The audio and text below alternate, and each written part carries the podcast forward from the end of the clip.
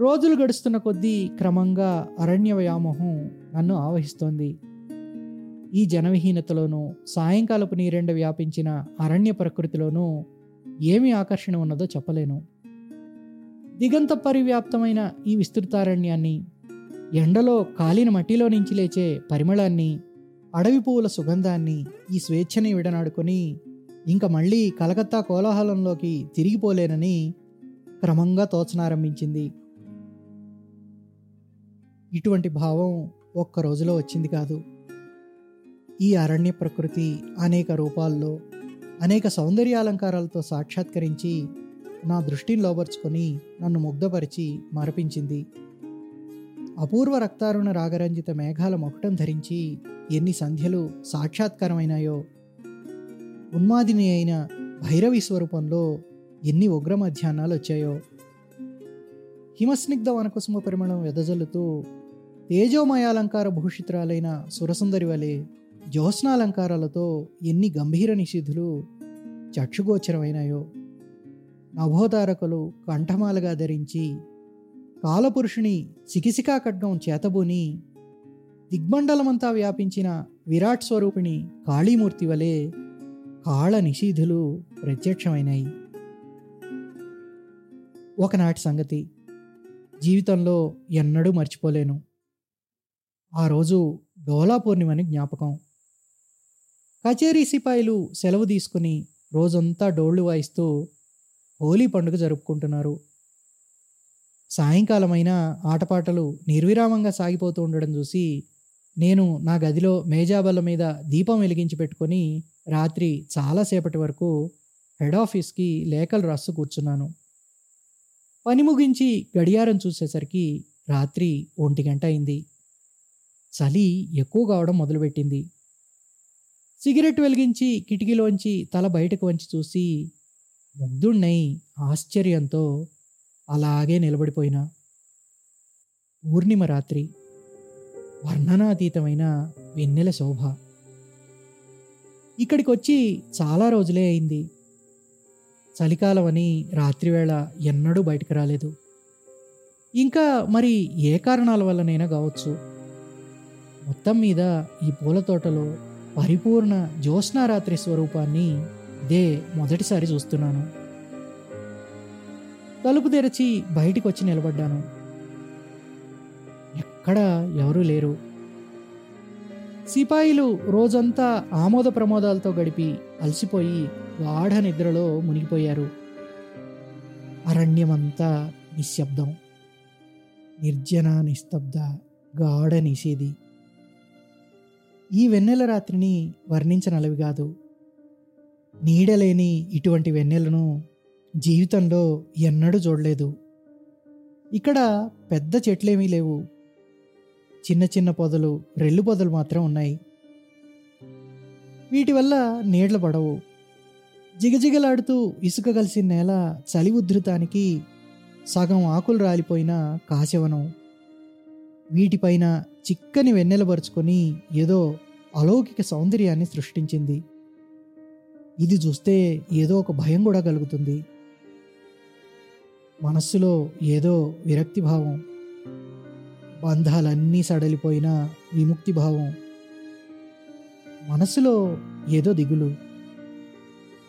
ఆ నీరవ గాఢ నిషీదంలో వెన్నెలాకాశం క్రింద నిలబడి నలుపక్కల కలయి చూస్తే ఏదో తెలియని దేవలోకంలోకి వచ్చి పడినట్టు.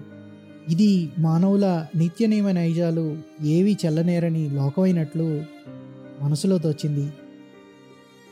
ఈ నిర్జనారణ్య భూమి సమస్తం అర్ధరాత్రి అయ్యేసరికి వెన్నెల కాంతిలో దేవతలు విహరించే భూమిగా మారిపోయినట్లు. అర్హత లేకుండా నేను ఈ లోకంలో ప్రవేశించడం మంచిది కానట్లు తోచింది. ఆ తరువాత పూల తోటలో వెన్నెల రాత్రులను అనేక పర్యాయాలు చూశాను. పాల్గొన మాసం మధ్యలో ఊదలి పుష్పాలు వికసించే రోజుల్లో ఈ ప్రాంతం యావత్తూ రంగురంగుల పువ్వులు తివాసిపరిచినట్లుంటుంది. అనేకసార్లు వెన్నెల రాత్రుల్లో మందమంద వాయువుల్లో ఊదలి పువ్వుల మధుర వాసనలు ప్రాణపణంగా ఆఘ్రాణించాను. వెన్నెల ఇంత అపురూపంగా ఉండగలదా? వెన్నెల ఇటువంటి భయము విరక్తి కలిగించగలదా? అని ప్రతిసారి అనిపించేది. వెన్నెల ఈ రీతిగా ఉండగలదని నేను బెంగాల్ దేశంలో ఉన్నప్పుడు ఎన్నడూ ఊహించనైనా లేదు. ఊల్కియా బైహార్లో ఆ వెన్నెల రాత్రులను వర్ణించడానికి ప్రయత్నించను.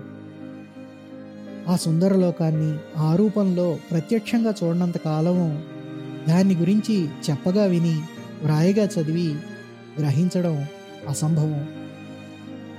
అటువంటి విముక్తాకాశం అటువంటి నిస్తబ్దత అటువంటి ఏకాంతము దిగంతాల వరకు వ్యాపించిన అటువంటి మహారణ్య ప్రాంతంలో మాత్రమే అంతటి సౌందర్యం ప్రసన్నమవుతుంది. అటువంటి వెన్నెల రాత్రిని జీవితంలో ఒక్కసారైనా చూడడం ఉచితం. అలా చూడని వారికి ఈశ్వర సృష్టిలో ఒకానొక అపూర్వ సౌందర్యానుభూతి నష్టమైపోయిందన్నమాటే.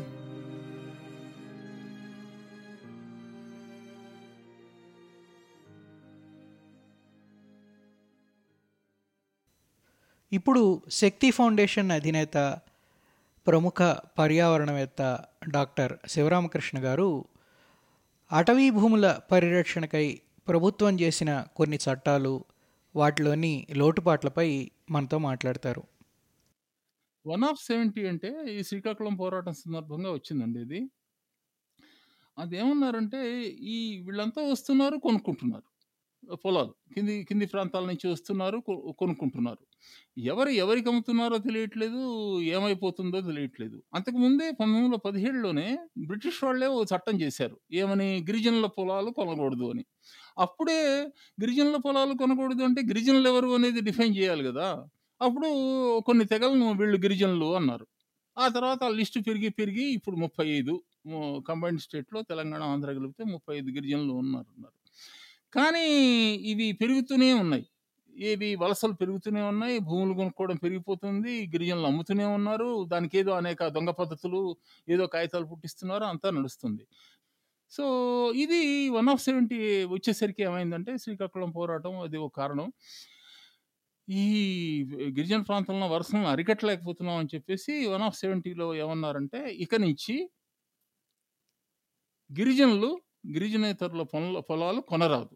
గిరిజనులు ఇదే గిరిజనేతరులు కూడా వాళ్ళకి ఏమన్నా పొలాలు ఉన్నట్లయితే అవి వారసత్వంగా అనుభవించాల్సిందే తప్ప దాన్ని అమ్మరాదు అని ఒక చట్టం తీసుకొచ్చారు. అంటే గిరిజన ప్రాంతాలకు వెళ్ళిన వాళ్ళు ఎవరు? మార్కెట్ అనేది లేకుండా చేశారండి. దీని ఉద్దేశం ఏంటంటే నువ్వు అమ్మరాదు కొనరాదు. వారసత్వంగా వస్తే తిను లేకపోతే ఊరుకో. అంతే. నీ పిల్ల పిల్ల తరాన అనుభవించు. నువ్వు అమ్మడానికి వీల్లేదు కొనడానికి వీల్లేదు.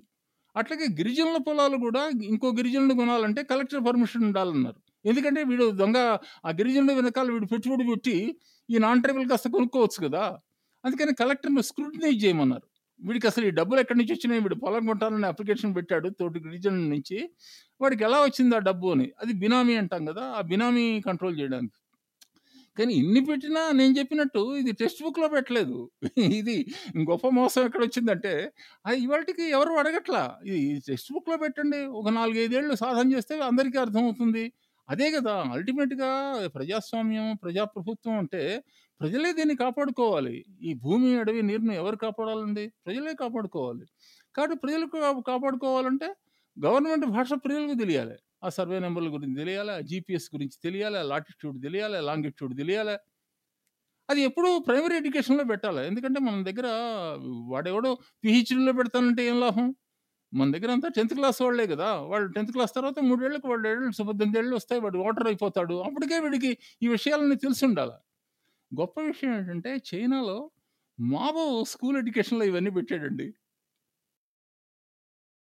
ఉమ్మడిగా వాళ్ళు దేవతల స్థలాలు కానీ అడవిలో జంతువులు ఉండే స్థలాలు కానీ కాపాడే బాధ్యత రక్షించే బాధ్యత వాళ్ళకే ఇస్తున్నాం అని చెప్పేసి రెండు వేల ఆరులో చట్టం చేశారు.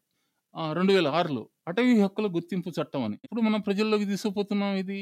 ప్రజల్లోకి తీసుకుపోవడానికి కవిత్వం రాస్తే సరిపోదు కదా. ప్రజలకు అప్లికేషన్ రాయడం తెలియదు ఆ దరఖాస్తు పెట్టడం తెలియదు అది ఎలా మన స్కూల్లో చెప్పం అది? స్కూల్లో ఏం చెప్పం? అమెరికా రాజధాని ఏంటి? భారతదేశం రాష్ట్రపతి ఎవరు? ఇవి ఉంటాయి కానీ ఒక అప్లికేషన్ ఎలా పెట్టాలి? అనేది ఒక పట్టా కావాలంటే అప్లికేషన్ ఎలా నింపాలి? ఒక పోలీస్ స్టేషన్కి వెళ్ళి మర్యాదగా తన పని ఎలా చేయించుకోవాలి? లేకపోతే ఒక ఫారెస్ట్ ఆఫీసర్ దగ్గరికి పోయి నాకు అటవీ హక్కుల కింద పట్టా వస్తుందని ఎలా చేయాలి? ఇది మన చదువులో లేదు.